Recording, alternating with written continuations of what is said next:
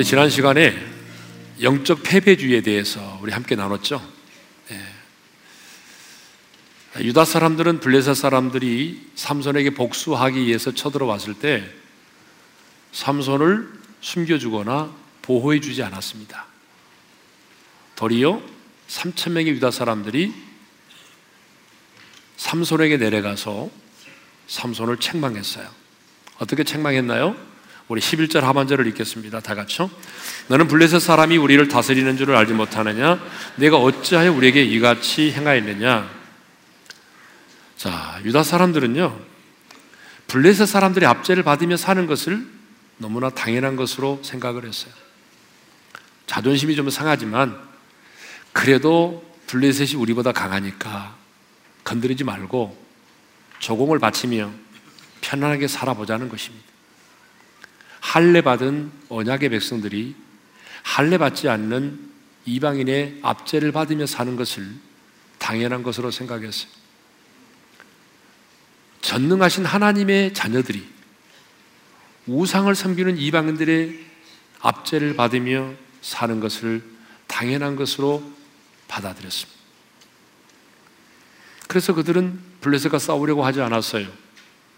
3천 명의 사람들이 모였다고 한다면 한번 싸워볼 만도 한데 블레셋은 우리보다 너무나 강한 존재이기 때문에 우리는 결코 블레셋과 싸워 이길 수 없다고 하는 그런 영적인 패배주의에 사로잡혀 있었던 것입니다. 근데 여러분, 우리 하나님은요, 이 영적인 패배주의, 영적 패배주의를 우리가 생각하는 것만큼이 아니라 더 심각하게 크게 다루신다는 거야. 왜 하나님이 영적인 패배주의를 크게 다루시냐? 그 이유가 있습니다.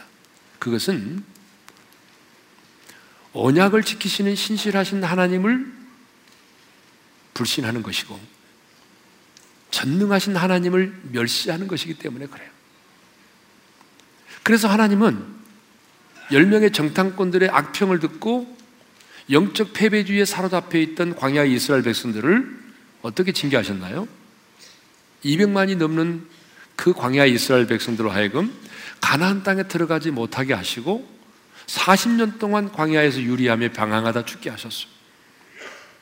여러분 하나님께서 오죽하면 영적 패배주의에 사로잡혀 있던 이스라엘 백성들에게 이렇게까지 말씀하셨겠습니까? 이 백성이 어느 때까지 나를 멸시하겠느냐? 근데 우리는 이 영적 패배주의를 현실주의자라고 생각을 합니다. 냉철한 이성주의자라고 생각을 합니다. 그래서 때로는 이런 영적 패배주의자를 존경하고 인정하고 따르기도 해요.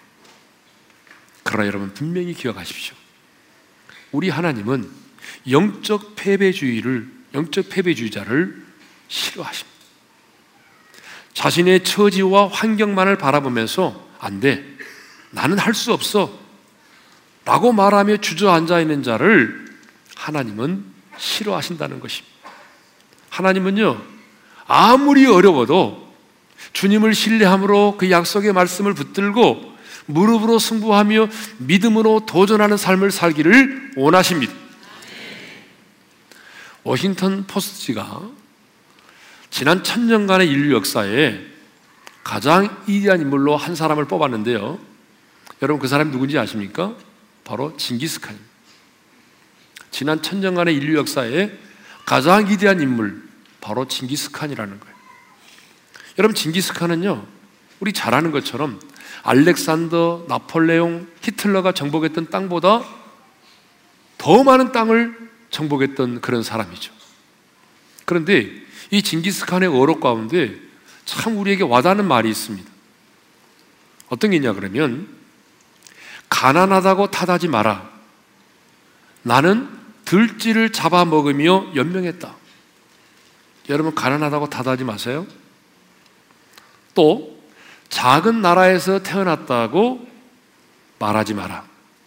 나의 병사들은 적들의 100분의 1, 200분의 1에 불과했지만 세계를 정복했다. 그러니까 작은 나라에서 태어났다라고 핑계하지 말라는 거죠. 배운 게 없다고 탓하지 마라.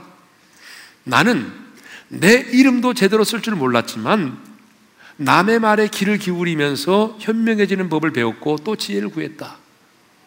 배우지 못하는 게 핑계 될 수 없다는 거예요. 또 너무 막막해 포기해야겠다고 말하지 마라. 나는 목에 칼을 쓰고도 탈출했고 뺨에 화살을 맞으면서도 살아났다. 여러분 하나님을 믿지 않은 사람이지만 우리에게 주는 교훈이 뭐죠? 무엇 때문에 누구 때문에 핑계하지 말라는 거야. 가난하기 때문에 배운 게 없기 때문에 내 생활이 막막하기 때문에 작은 나라에서 태어났기 때문에 핑계하지 말라는 거예요. 그런데 여러분, 전능하신 하나님의 자녀들이 가진 것 없고 배운 것 없고 환경이 어렵다는 이유 때문에 영적 패배주의자가 되어서 무기력한 인생을 살아간다면 되겠습니까? 저는 우리 오륜의 성도들이 눈을 들어서 내게 없는 것만을 바라보지 말고 아무리 없는 것 같지만 그래도 눈을 들어보게 되면 내 손에 들려진 인생의 물맷돌을 바라볼 수 있기를 바랍니다. 사람들이 바라볼 때는요, 작고 보잘 것 없는 것처럼 보이지만 하나님의 사람에게는요, 하나님이 들려주신 인생의 물맷돌이 있다는 것이죠. 그 인생의 물맷돌을 가지고 망군의 여호와의 이름으로 세상의 골리앗을 향하여 돌진할 수 있기를 바랍니다. 갈렙이 인생의 나이를 초월해서 이 산지를 내게 주소서라고 도전했던 것처럼 저는 우리 오륜의 모든 성도들이 인생의 나이를 초월해서 하나님이 내게 주신 그 인생의 산지를 정복하기 위하여 믿음으로 돌진해 나가는 그런 비전의 사람, 하나님의 사람이 되기를 주님의 이름으로 축원합니다. 일어나 걷지 않은 인생은 앞으로 나아갈 수 없습니다.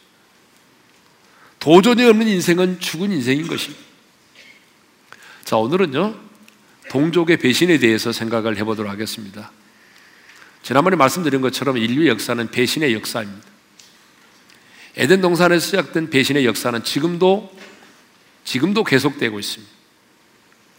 지금 우리가 생각하고 있는 삼손도 끊임없이 배신을 당했습니다. 자기 아내 딥나의 여인으로부터 배신을 당했습니다.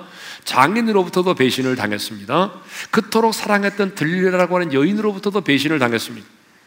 그런데 블레셋 사람들로부터만 배신을 당한 것이 아니라 자기 동족, 자기 민족으로부터도 배신을 당했습니다. 자, 블레셋 사람들이 삼손에게 복수하기 위해서 유다를 쳐들어왔죠. 그때 유다 사람들이 보인 반응이 뭐였습니까? 그때 유다 사람들이 들어온 이유가 뭐예요? 왜 들어왔습니까? 왜 우리 땅에 쳐들어왔습니까? 물으니까 블레셋 사람들이 분명하게 이렇게 말을 했어요. 쳐들어온 이유를 분명하게 말했습니다. 10절 하반절을 읽습니다. 시작. 우리가 올라온 것은 삼손을 결박하여 그가 우리에게 행한 대로 그에게 행하려 함이로라 하는지라. 간단합니다. 삼손에게 복수하기 위해서 왔다는 거죠. 근데 이 말을 들어 유다 사람들이 어떻게 반응했어요? 여러분, 우리 같으면 손이 팔이 안으로 굽는다고 그래도 우리 동족인 삼손을 지켜주고 숨겨주고 보호해줘야 되는 거 아니겠습니까? 근데 유다 사람들은요, 그러지 않았어요. 3천 명이 떼지어 삼손에게 찾아가서 네가 왜 블레셋 사람들을 복수해 가지고 우리까지 힘들게 하느냐? 라고 책망을 했어요. 그리고는 그 3천 명의 사람들이 삼손에게 이렇게 말합니다. 자, 12절 상반절을 읽겠습니다. 시작. 그들이 삼손에게 이르되 우리가 너를 결박하여 블레셋 사람의 손에 넘겨 주려고 내려왔노라. 우리가 왜 이렇게 3천 명이나 되는 사람이 너를 찾아온지 아느냐? 3천 명이나 되는 우리가 너를 찾아온 이유는 블레셋 사람들이 너를 잡아 결박하여 너에게 복수하기 전에 우리가 너를 결, 잡아 결박한 다음에 블레셋 사람들에게 너를 넘겨주기 위함이라는 것이. 그래서 우리가 지금 이곳에 왔다는 거예요. 그래서 삼손이 이렇게 말합니다. 12절 하반절입니다. 다 같이요. 삼손이 그들에게 이르되 너희가 나를 치지 아니하겠다고 내게 맹세하라 하매. 자, 무슨 말이냐면 조건이 하나 있다는 거예요. 내 목숨을 건드리지 마라. 내 목숨을 건드리지 않는다고 한다면 내가 스스로 내가 너에게 결박을 당해서 블레셋 사람들에게 끌려가겠다는 거예요. 자, 유다 사람들이 약속을 합니다. 좋다. 죽이지 않고 내가 다만 너를 결박해서 우리가 블레셋 사람들에게 너를 넘겨주리라. 서로의 약속을 했습니다. 그러자 유다 사람들이 달려들어서 삼손을 결박합니다. 그리고 그 바이틈에서 끌어내죠. 13절 하반절입니다. 다 같이요. 새 밧줄 둘로 결박하고 바이틈에서 그를 끌어내니라. 삼손은 자기 동족으로부터 배신을 당했습니다. 유다 사람들은요, 자신들을 블레셋의 압제에서 구원하기 위해서 사사로 부르심을 입은 삼손을 자신들 스스로 결박해서 블레셋 사람들에게 넘겨주기로 한 것이죠. 이것은요, 여러분, 우리가 일제 식민지 하에 일본 사람들을 괴롭히고 일본 사람들을 죽인 독립투사를 우리 스스로가 붙잡아서 결박한 다음에 일본 경찰에게 넘겨주는 것과 똑같은 행위입니다. 실제로 역사를 보게 되면 일제 앞, 일본의 앞잡이 노릇했던 사람들이 많이 있잖아요. 그래서 독립운동을 하는 사람들을 색출하고 잡아 죽이는 일에 앞장섰던 매국노들이 많이 있었습니다. 여러분, 6.25 동란 때도 마찬가지예요. 공산당의 앞잡이가 돼서 붉은 완장을 차고 다니면서 애국지사들을 밀고 하고 죽창으로 찔러 죽인 그런 동족의 반역자들이 많이 있었습니다. 대한민국 통계 영감을 보게 되면요. 그때 13만 명이나 되는 사람들이 13만 명이나 되는 많은 사람들이 반동군자로 낙인이 찍혀 가지고 인민 재판을 통해서 확살되었습니다. 그때 저희 아버지도요. 예수를 믿는다는 이유로 붙잡혀 가서 순교를 당할 처지에 놓이게 됐어요. 그때 저희 교회에서 많은 분들이 순교를 당했고 그때 저희 아버님도 끌려갔어요. 그런데 그 동네의 인민위원장이 이 사람은 이 사람은 이 반동군자는 내가 직접 처형하겠다. 그래서 자기가 끌고 가가지고 자기 집에다 숨겨줬어요. 그래서 그 인민위원장의 집에서 두 달 동안인가 저희 아버님이 숨어 지냈습니다. 자기 집에다가 숨겨줬어요. 그리고 저희 아버님이 살아나겠습니다. 예. 그래서 저희가 제가 태어나게 됐습니다. 만일에 저희 아버님 그때 순교를 하셨다고 한다면 어, 오늘 저와 여러분의 만남은 없습니다. 예. 인류 역사를 보게 되면 이 돈과 명예와 권력 때문에 동족을 배신한 사람들이 얼마나 많이 있었습니다. 삼손도 마찬가지입니다. 다른 사람도 아닌 자기 동족에게 배신을 당한 것입니다. 여러분, 다른 사람도 아닌 자기 동족에게 배신을 당해서 밧줄로 결박을 당한 채 끌려 나오는 삼손의 모습을 한번 상상해 보십시오. 여러분 그때 삼손의 심정이 어떠했겠습니까? 정말 비애를 느꼈을 것 같아요. 우리는 이렇게 영적 패배주의에 빠져서 삼손을 배신하는 유다 사람들의 모습을 보면서 또 동족을 배신한 유다 사람들을 대하는 삼손의 모습을 보면서 몇 가지 교훈을 깨닫게 됩니다. 그 첫 번째 교훈이 뭐냐면 배신자는 가까이 있다라고 하는 것이죠.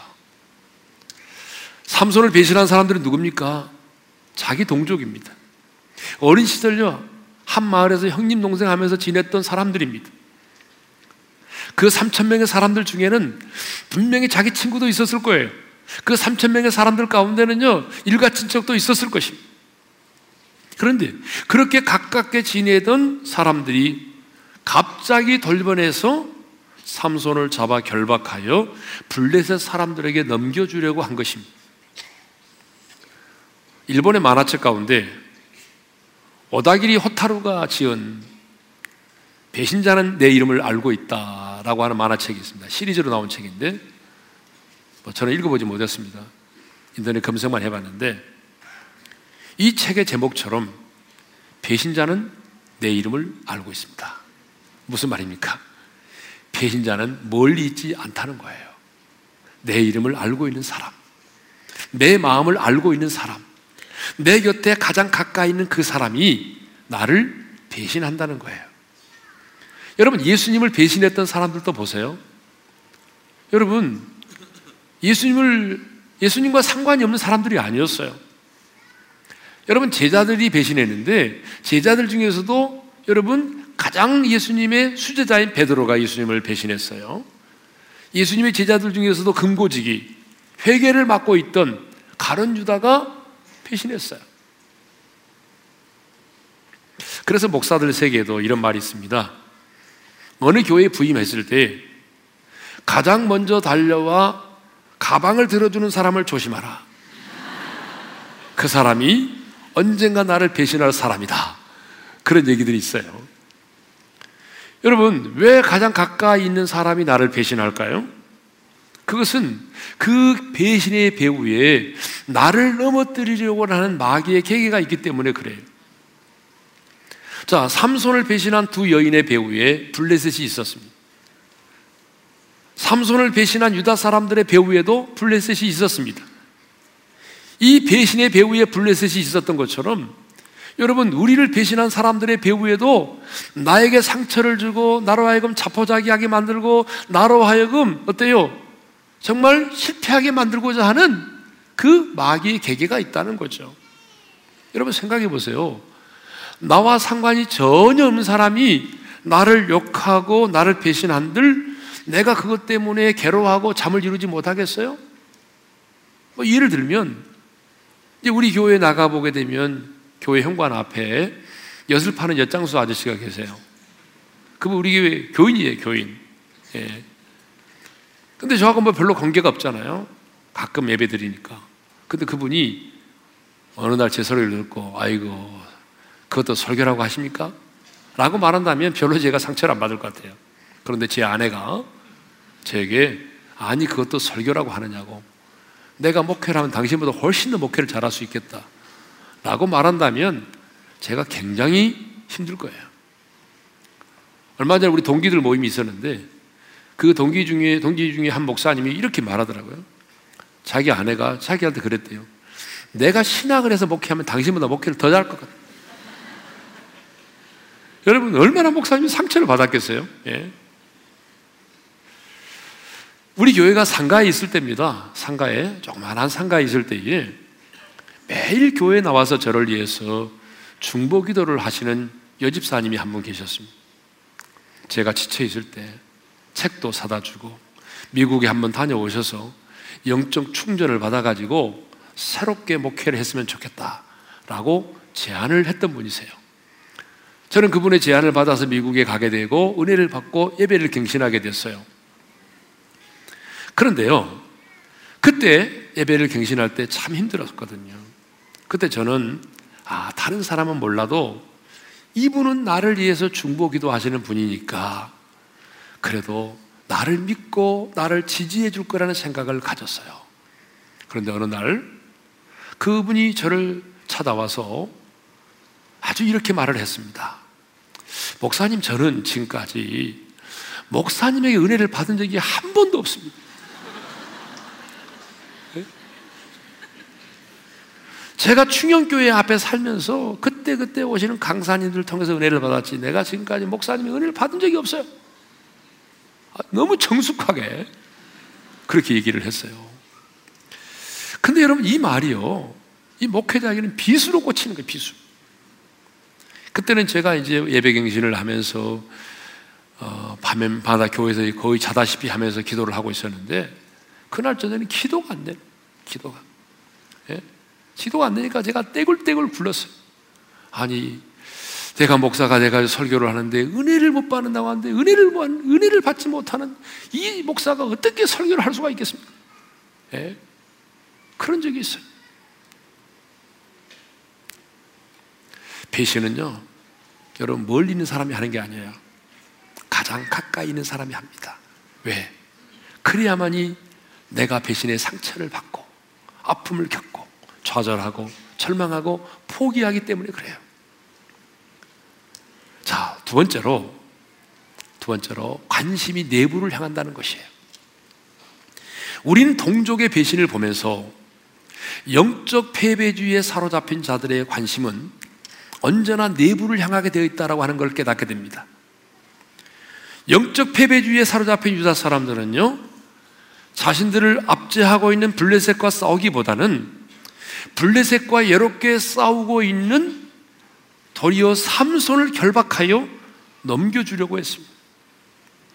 이것을 보게 되면 영적 패배주의에 사로잡힌 자는 언제나 그 관심이 어디를 향한다고요? 내부를 내부를 향하게 되어 있습니다. 그렇습니다, 여러분. 영적 패배주의자가 되면요.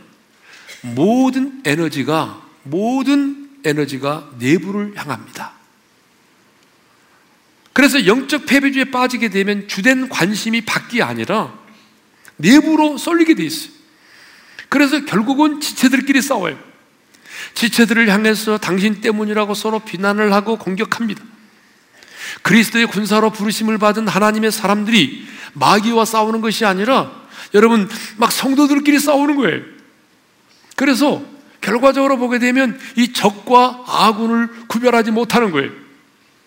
여러분 많은 교회들이 보이지 않는 어둠의 세력 공중곳에 잡은 자와 싸우기보다는요 함께 예배를 드리던 성도들과 싸웁니다.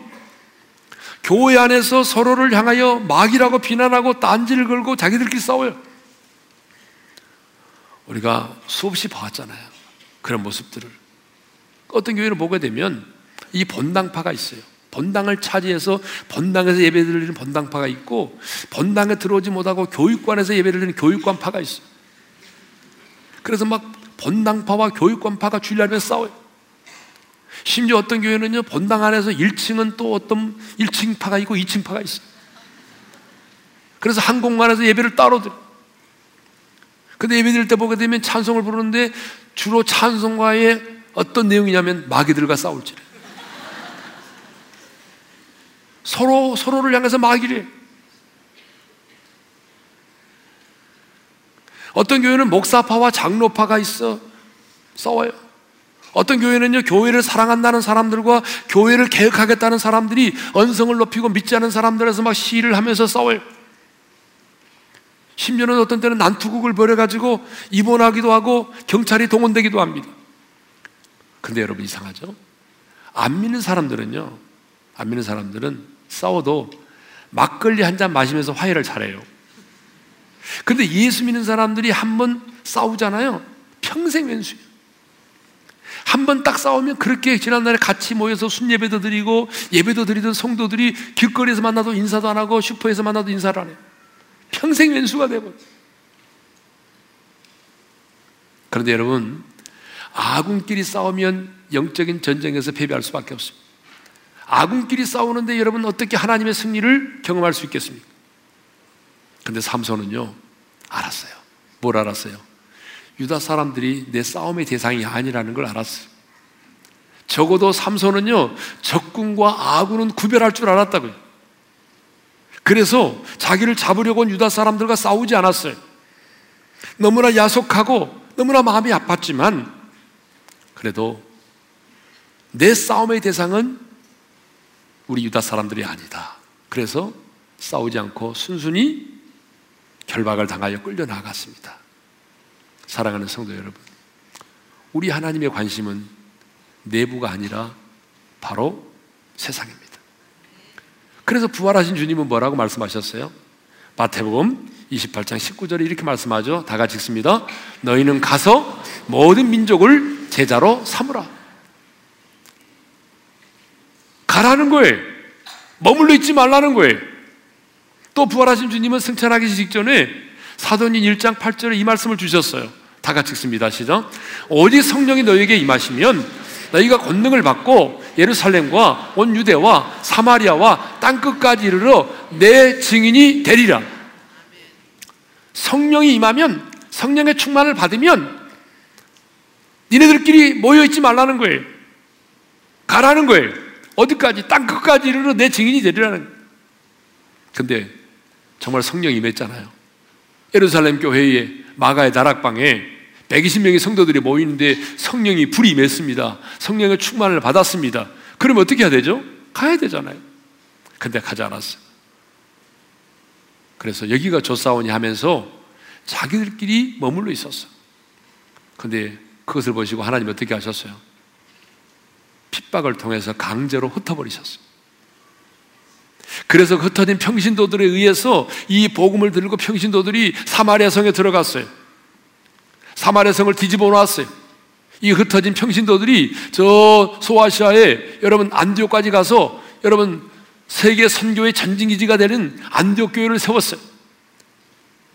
그래서 이 흩어진 평신도인 빌립이 사마리아 성을 정복하고 복음으로 정복하고 그 다음에 이 복음이 아프리카로 건너가게 되죠. 안디옥 교회를 통해서 소아시아와 유럽에까지 복음이 증거되었습니다. 또 부활하신 주님은 제자들에게 이렇게 말씀하셨어요. 요한복음 20장 21절 하반절 읽겠습니다. 시작. 아버지께서 나를 보내신 것 같이 나도 너희를 보내노라. 따라서 합시다. 나도 너희를 보내노라. 하나님 아버지가 예수 그리스도를 세상에 보내신 것 같이 나도 너희를 보낸다는 거예요.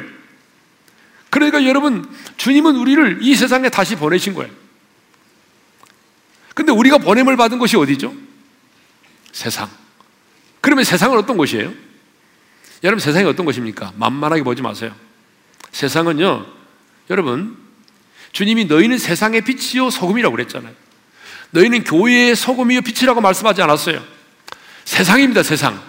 세상의 빛이요, 소금이라. 이 말은 무슨 말이죠? 세상이 무엇을 의미하는 거예요? 소금이 필요한 만큼 썩고 부패되었다는 거예요. 빛이 필요한 만큼 어둡다는 거예요. 그렇게 어두운 세상 속에 그렇게 지약으로 인하여 썩고 부패된 세상 속에 내가 너희를 세상의 빛으로 세상의 소금으로 세웠다는 거예요. 주님은 70인 전도단을 파송하시면서 이렇게 말씀하셨습니다. 우리 다 같이 읽겠습니다. 시작. 갈지어다 내가 너희를 보냄이 어린 양을 이리 가운데로 보냄과 같도다. 여러분 보냄을 받은 우리는 어린 양이고 세상은 뭐죠? 이리. 그러면 물어보겠습니다. 여러분 어린 양과 이리가 싸우면 누가 이기죠?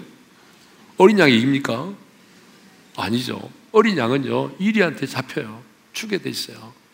근데 이 세상이 이리와 같대요. 우리는 약하고. 근데 주님은 그래도 세상으로 가라는 거예요. 근데 여러분 주님께서 이 어린 양과 같은 우리들을 세상을 보내시면서 하신 약속이 있어요. 그 약속이 뭐냐면 내가 너에게 뱀과 정갈을 밟으며 원수의 모든 능력을 제할 권세를 주었으니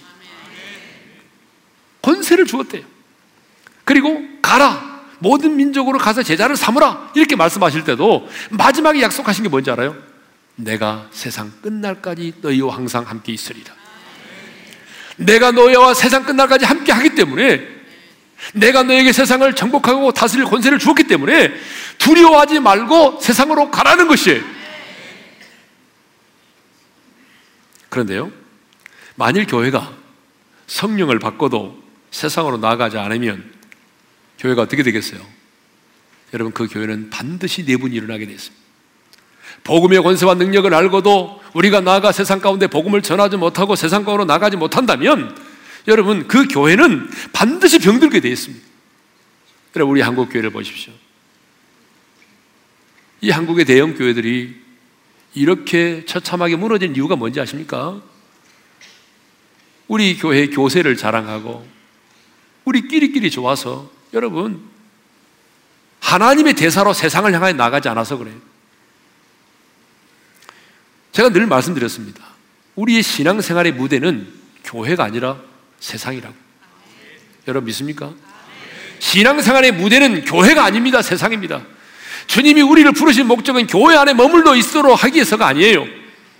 이 교회 와서 은혜 받고 영적으로 충전하고 그래서 다시 또 세상으로 나가라는 거예요. 여러분 오늘 우리가 은혜를 받고 하나님의 말씀으로 전신갑주를 입고 성령의 충만을 받았으면 일주일 동안 세상 속에 나가서 세상 속에서 살아야 됩니다. 세상으로 가야 돼요. 저는 그래서 우리 어린교회 성도들이 교회 안에만 머물러 있기를 원치 않습니다. 은혜를 받으셨다면 하나님의 대상으로 세상으로 나아가십시오. 정말 여러분이 성령의 충만을 받으셨다면 세상 속으로 들어가서 피 묻은 복음을 전하여 죽은 영혼을 살리고 눌린 자를 자유케 하고 여러분들이 머무르는 그 삶의 현장 가운데 하나님의 나라가 확 확장되게 하십시오. 모든 일을 죽게 하듯 하여 여러분의 삶이 하나님께 드려지는 삶의 거룩한 예배가 되게 하십시오. 하나님의 사람들은 세상 속에서 영향력 있는 삶을 살아야지 교회 안에서 영향력 있는 삶을 살려면 안 됩니다. 근데 가끔 보게 되면 교회 안에서 영향력 있는 삶을 살려고 해요. 의미 없어요. 세상입니다. 마지막 세 번째로 연약함을 이해하라는 것입니다.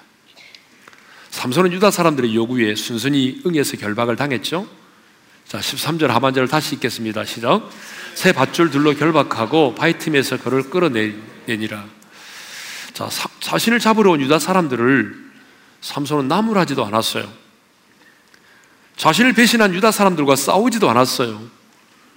여러분, 삼손의 힘이 장난이 아니잖아요. 나귀 특주 하나를 가지고 천 명을 죽인 사람 아닙니까? 그렇다면 여러분 자기를 잡으러 유다 사람들 앞에 순순히 넘어갈 수 없죠. 예?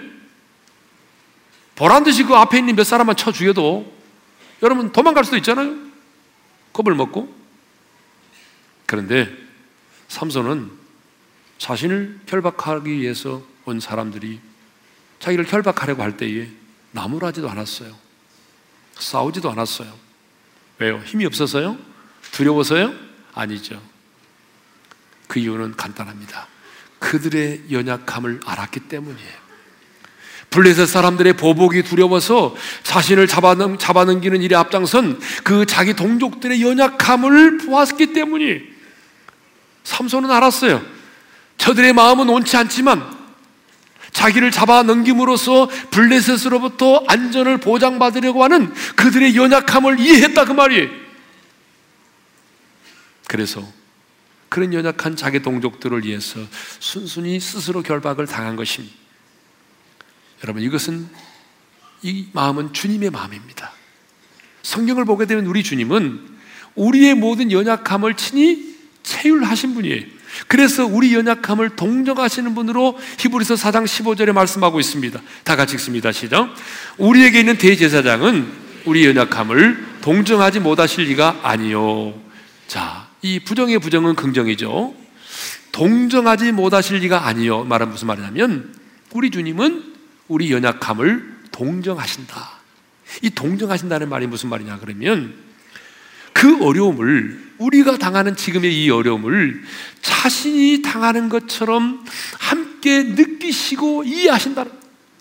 아, 여러분 세상에 어떤 신이 이런 신이 있겠어요? 주님은 인간의 몸을 입고 이 땅에 오셨어요. 우리들이 당하는 인간의 연약함을 다 경험하셨습니다.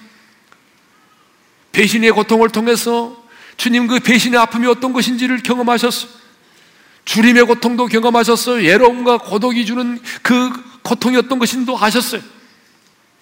그러니까 주님은 우리가 어떤 것들을 인해서 고통스러워하고 괴로워하고 힘들 때 주님은요, 우리가 눈물을 흘릴 때 우리가 흘리는 눈물보다 더 많은 눈물을 흘리시고 우리가 힘들어할 때 주님은 더 힘들어 하시면서 여러분 우리 곁에 다가오신다는 거예요.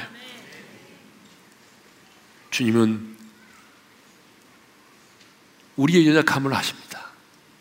근데 우리 안에 계신 성령님도 우리 연약함을 아세요. 그래서 성경에 보게 되면 성령님도 우리 연약함을 아시나니 우리가 기도를 빌바를 알지 못할 때 말할 수 없는 탄식으로 우리를 위하여 기도하심으로 우리 연약함을 도우신다고 말씀하지 않았습니까? 성령님도 우리 연약함을 알아요. 내가 얼마나 연약한 존재인지 알아요. 큰 소리 빵 치지만 그렇게 살지 못하는 우리를 안다 그 말이에요. 우리에게는 약함이 있고 연약함이 있습니다. 여러분 약함과 연약함은요 구별되거든요. 약함은 어렵고 힘들어도 내가 노력하면 스스로 일어날 수 있는 것이 약함이고요. 연약함은요 누군가의 도움이 없이는 일어날 수 없는 것이 연약함이에요. 예를 들어서 태어난 지 얼마 안 된 갓난 아기가 누군가의 도움이 없이는 일어서지 못하는 거잖아요. 이건 연약함이에요. 자기 스스로 일어설 수 없어요. 근데 우리에게는 뭐가 있어요? 약함도 있고 연약함도 있어요. 그렇죠? 저와 여러분에게는 약함도 있고 연약함도 있어. 근데 주님은 정말 중요한 것이 뭐냐 그러면 주님이 우리의 약함과 연약함을 알고 계신. 어떻게 알 수 있는지 아세요? 베드로를 보세요. 자, 베드로가 뭐라고 말했냐면 내가 주와 함께 죽을지언정 주를 부인하지 않겠습니다. 나는 절대로 주님 부인하지 않습니다. 내가 차라리 죽을지언정 그렇게 호언장담했잖아요. 근데 그날 저녁에 베드로가 주님을 모른다고 계집종 앞에서 세 번이나 부인했어요. 그런데 주님은 그 베드로의 부인에 앞서서 이렇게 말씀하셨어요. 오늘 밤에 너희가 다 나를 버리리라. 이런 무슨 말인지 알겠어요? 베드로야, 네가 큰 소리를 치지만 나를 부인하지 않겠다고 큰 소리를 치지만 나는 너의 연약함을 알아. 지금은 네가 큰 소리를 빵 치지만은 죽음 앞에서 두려워 떨 수밖에 없고 그래서 나를 모른다고 부인할 수밖에 없는 네 연약함을 너의 그 연약함을 내가 알고 있어. 그렇습니다.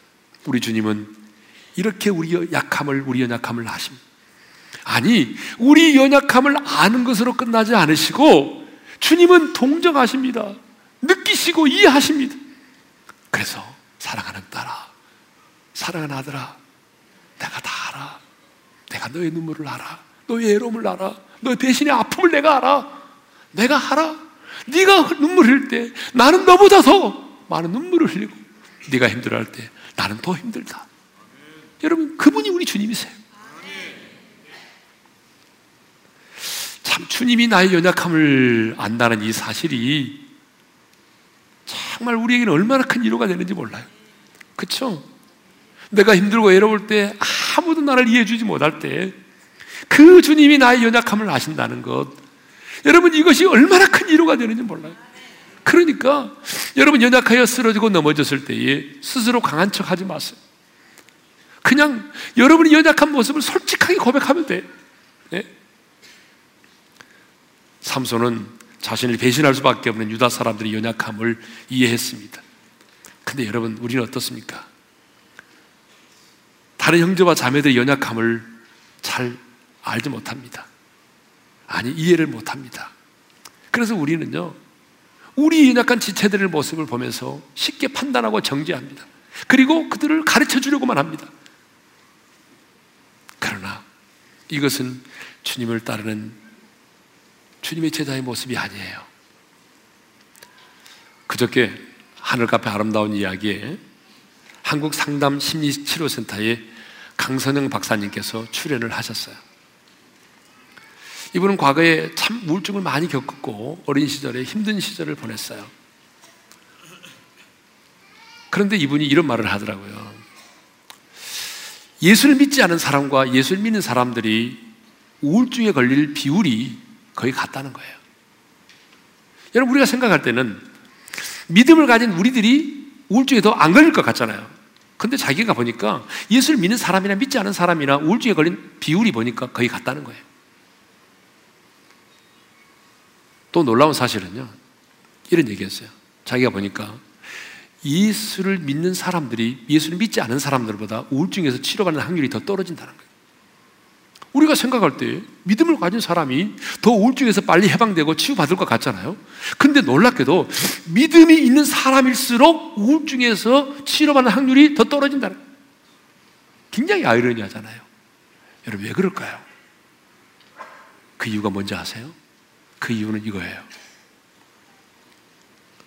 아픈 마음을 상한 마음을 내어놓지 못하기 때문이에요. 여러분 이제 우울증이 시작될 때 보게 되면 무기력함으로부터 시작되거든요. 내 삶이 무기력하다, 힘들다, 애롭다. 그럴 때 그 내 마음의 마음을 사람들에게 얘기할 수 있어야 된다. 얘기할 수 있어야. 근데 내가 얘기를 못 하는 거예요. 믿음 있는 사람일수록. 왜?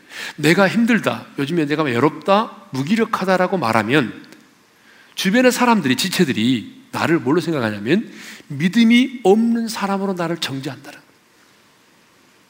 그러니까 믿음이 있는 사람일수록 신앙생활 오래 한 사람일수록 내 마음은 병들고 내 마음은 상했는데 사람들 앞에 그걸 얘기할 수가 없다는 거예요. 왜? 믿음 없는 사람으로 정죄를 받으니까. 그래서 치유를 받지 못한다는 거예요. 그러나 여러분, 분명히 아십시다. 우리가 인생을 살다 보게 되면 몸이 아플 때가 있잖아요. 여러분 신앙생활 오래 한 사람도 몸이 아프잖아요. 그렇죠? 그런 것처럼 여러분 신앙생활 아무리 오래 한 사람도 마음이 아플 때가 있어요. 너무나 많은 마음의 아픔과 상처, 스트레스를 받다 보게 되면 마음이 아플 때가 있어요.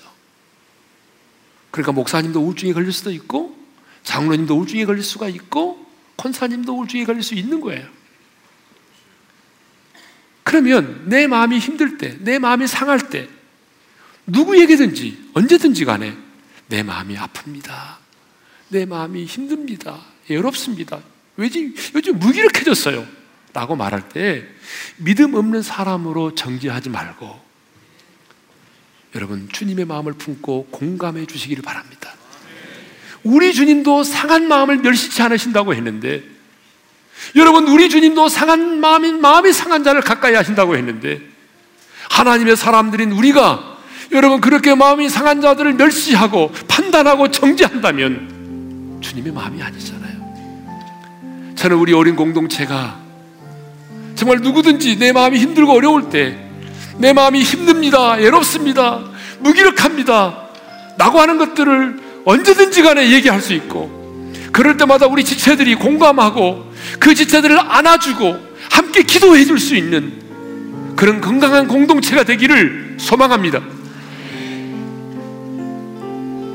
주님이 우리 연약함을 아시고 이해하셨듯이 우리도 마음은 온이지만 그렇게 살지 못하고 그렇게 쉽게 넘어지는 연약한 지체들을 바라볼 때에 판단하고 정지하지 말고 여러분 주님의 마음으로 공감하고 이해해 줄 수 있기를 바랍니다. 그 연약함을 이해해 줄 수 있는 사람이 바로 성숙한 사람인 것입니다. 오늘 주신 말씀을 마음에 새기면서 찬양하며 나갑니다. 당신이 지쳐서 기도할 수 없고 당신이 지쳐서 기도할 수 없고 눈물이 빗물처럼 흘러내릴 때 흘러내 주님은 아시네 당신의 약함을 주님은 아시네 당신의 약함을 사랑으로 돌봐주시 당신이 예로이 홀로 남았을 때 당신이 외로이 홀로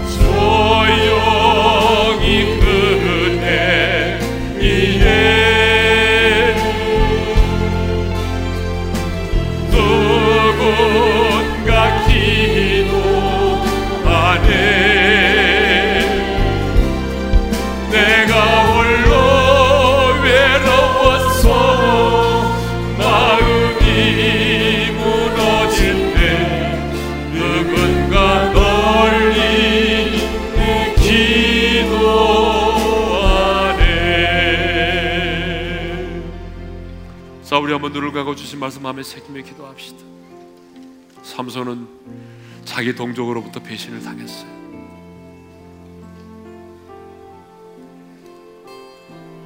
여러분 우리를 배신하는 사람은 멀리 있지 않아요. 가장 가까이 있는 사람이 배신합니다. 왜? 그래야만이 내가 상처를 받고 내가 좌절하고 포기하기 때문에. 그러나 여러분 우리의 나를 배신하는 사람의 배우 위에는 어둠의 영이 있다는 사실을 기억하셔야 돼요 나를 무너뜨리고 나를 좌절하게 만들고자 하는 어둠의 세력이 있다는 걸 기억하셔야 돼요. 영적인 패배주의에 사로잡힌 자는 그 관심이 내부를 향하게 돼 있어요. 주님의 관심은 우리의 내부가 아니라 세상입니다. 여러분 은혜를 받으셨으면 세상으로 나가셔야 됩니다. 우리의 신앙생활의 무대는 교회가 아니라 세상입니다. 저는 우리 어린애 성도들이 하나님의 대사로서 세상 속으로 들어가 세상 속에서 하나님의 사람답게 강한 용사로 살아가기를 원합니다. 세상 속에서 빛이 되고 소금이 되는 삶을 살기를 원합니다. 세상 속에서 영향력 있는 삶을 살기를 원합니다.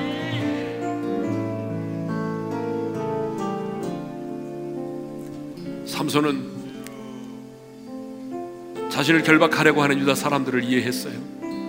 마음은 아팠지만 저들이 마음은 그렇지 않지만 자신을 결박하에 넘겨줌으로 불대서서로부터 안전을 보장받기 위한 그들의 그 연약함을 알았어요. 그래서 그들을 싸우지 않았어요. 이것이 주님의 마음입니다. 주님은 우리 연약함을 아십니다. 여러분이 아무리 큰 소리 쳐도 여러분 스스로 설 수 없다는 것. 여러분 스스로 그 배신의 아픔을 이길 수 없다는 것. 외로움과 고독을 이겨낼 수 없다는 것. 주님은 아세요. 여러분의 힘으로는 율법을 이길 수 없다는 사실을 주님이 아십니다. 주님은 마음이 상한 자를 멸시지 않으시고 마음이 상한 자를 가까이 하세요. 그렇다면 우리도 원래 가족들 가운데 내 지체들 가운데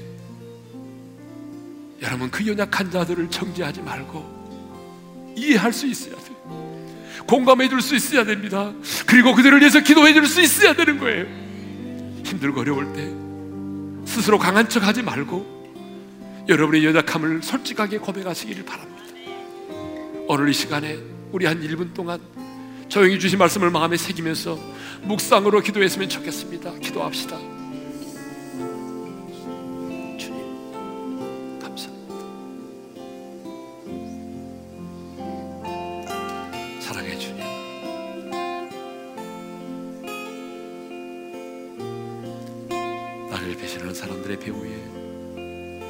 마귀의 기계가 있다는 사실을 깨닫게 하소서. 가장 가까이 있는 사람이 나를 배신할지라도 포기하지 말게 하시고 주저앉지 말게 하시고 예수 이름으로 일어서게 도와주십시오. 유다 사람들처럼 영적인 패배주의에 사로잡혀 우리의 관심이 내부를 향하지 않게 하시고 서로를 비난하지 않게 하시고 나도 너희를 보내노라는 주님의 말씀처럼 세상으로 나아가기를 원하고 세상 속에서 하나님의 사람답게 살기를 원합니다. 세상 속에서 빛과 소금의 사명을 감당하고 세상 속에서 영향력 있는 삶을 살기를 원합니다. 삼손이 유다 사람들의 연약함을 이해했던 것처럼 내 연약함을 아시고 나의 약함을 아시는 주님 내가 연약하게 쓰러질지라도 나를 동정하시는 주님 스스로 강한 척 하지 말게 하시고 내 연약함을 주님 앞에 솔직하게 고백할 수 있기를 원하고 내 지체들 가운데 연약한 자들이 있다면 정지하지 말게 하시고 그들의 연약함을 이해해주고 공감하며 기도할 수 있는 우리 오륜의 지체들이 되게 해주십시오. 이제는 우리 주 예수 그리스도의 은혜와 하나님 아버지의 영원한 그 사랑하심과 성령님의 감동하심과 교통하심과 축복하심이 나의 연약함을 아시는 주님께 내가 연약하게 쓰러질 때마다 나의 연약함을 솔직하게 고백하고 주님의 마음을 본받아 내 있는 연약한 지체들을 이해하고 공감하고 그들을 함께 이해하여 기도해 주므로 건강한 공동체를 만들어 가기를 소망하는 모든 지체들 위해 이제로부터 영원토록 함께 하시기를 축원하옵나이다. 아멘.